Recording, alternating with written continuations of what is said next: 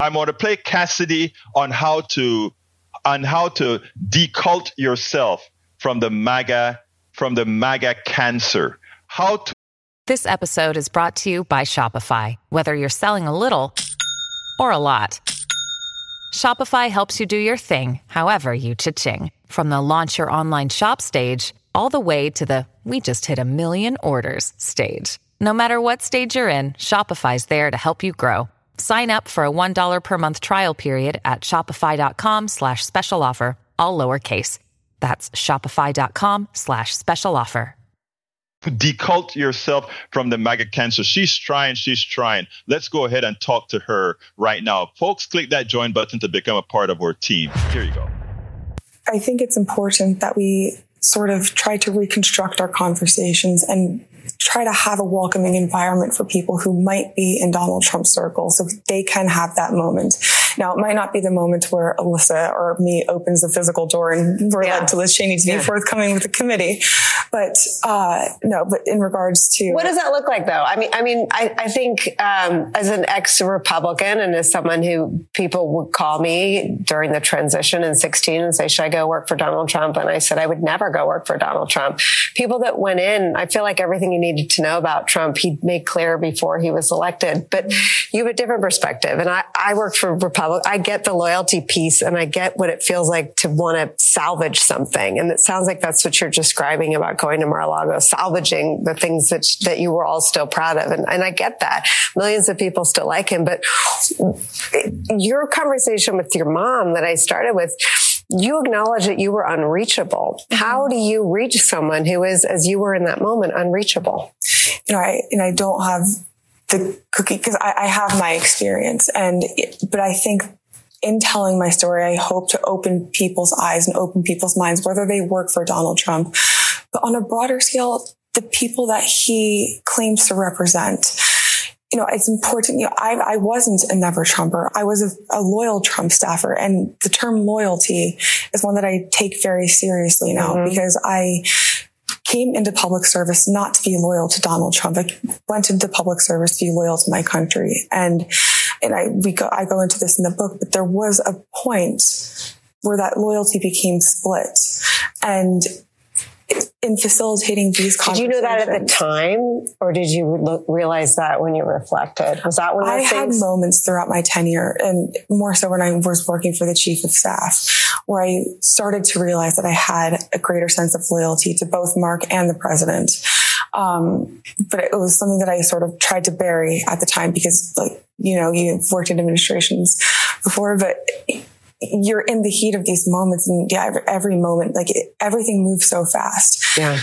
It wasn't until that year and a half after that I really had this moment where I, it was just almost like this profound epiphany where I was like, I, I felt that loyalty and I knew how wrong it was. I felt how wrong it was to pledge my loyalty to this man. And I knew, I felt that it was, I just was disgusted with myself that I had devoted myself to him.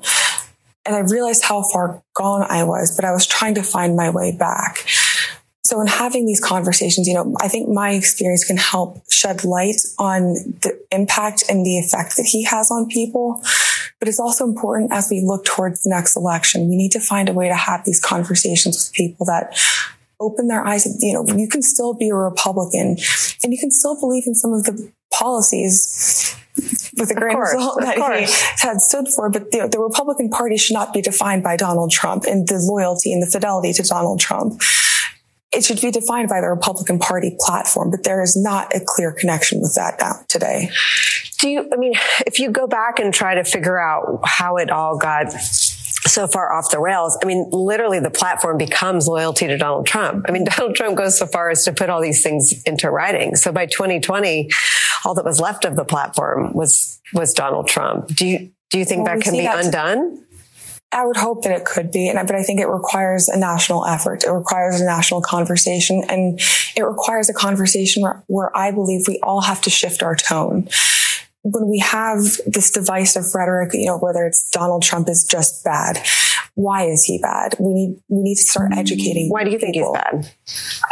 I, I'm not trying to say that he. Well, I, I do have my opinions about him, but what I'm talking about on a more broad scale, like, we need to find a way to unite this conversation. And, you know, I don't think that it's productive to only talk about the negative things that he's done. We need to talk about the dangers that he poses to our democracy. I mean, Liz stood for the principles. Liz left with her character and her integrity intact. Liz helped me get to that point where I could do the same. Mine's bruised, but because of Liz Cheney, I was able to come out on the other side. And now I have this perspective that's grown. And I've also been able to surround myself with people that have pointed out the flaws of Donald Trump. And I've had this moment of where I see the other side now very clearly. But it was a transition point for me. And we need to be able to welcome people into that conversation and not make them feel ostracized.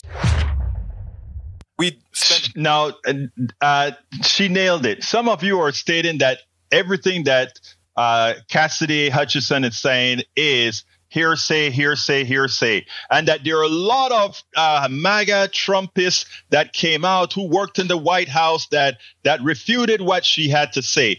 That is complete B S. Uh, I'm not a fan of Cassidy Hutchinson because she she stood around MAGA for too long. But here's the thing. Everything that she talked about went through what again? She was she spoke about it under oath. And guess what? The book maps her testimony. Again, I repeat, the book matches her testimony, which tells you one thing. All of those people who are talking against her, they are scared to go into uh, tell their story under oath. Hutchinson told her story under oath, corroborated by others, and then placed in a book.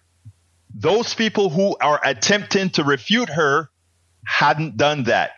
So uh, for those who continue to try to malign this young woman, this very young woman who herself was indoctrinated and accept that she felt she was a part of a cult, is now saying we need to help those who are still in the cult decult themselves. And her advice as well in here pretty much mimics some of what I've spoken about in my book, It's Worth It, How to Talk to Your Right-Wing Relative Friends and Neighbors. And in effect, one of the items that she says, give people a place to land.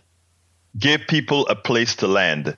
And that's uh, it, it's more to it, but that's what it's all about. Cassidy, uh, you nailed it, girl. You nailed it, girl.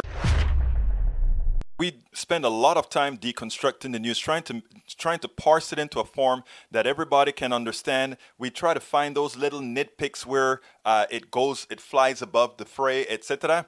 If you really like these videos that we do, I want to ask a big favor. Please go ahead, number one, subscribe to our channel, and number two, please join if you can. Thank you so kindly for watching. Keep watching. Please remember to share. We must populate the entire internet with our progressive message, a message that we know is what most Americans say that they want. So help us, please join.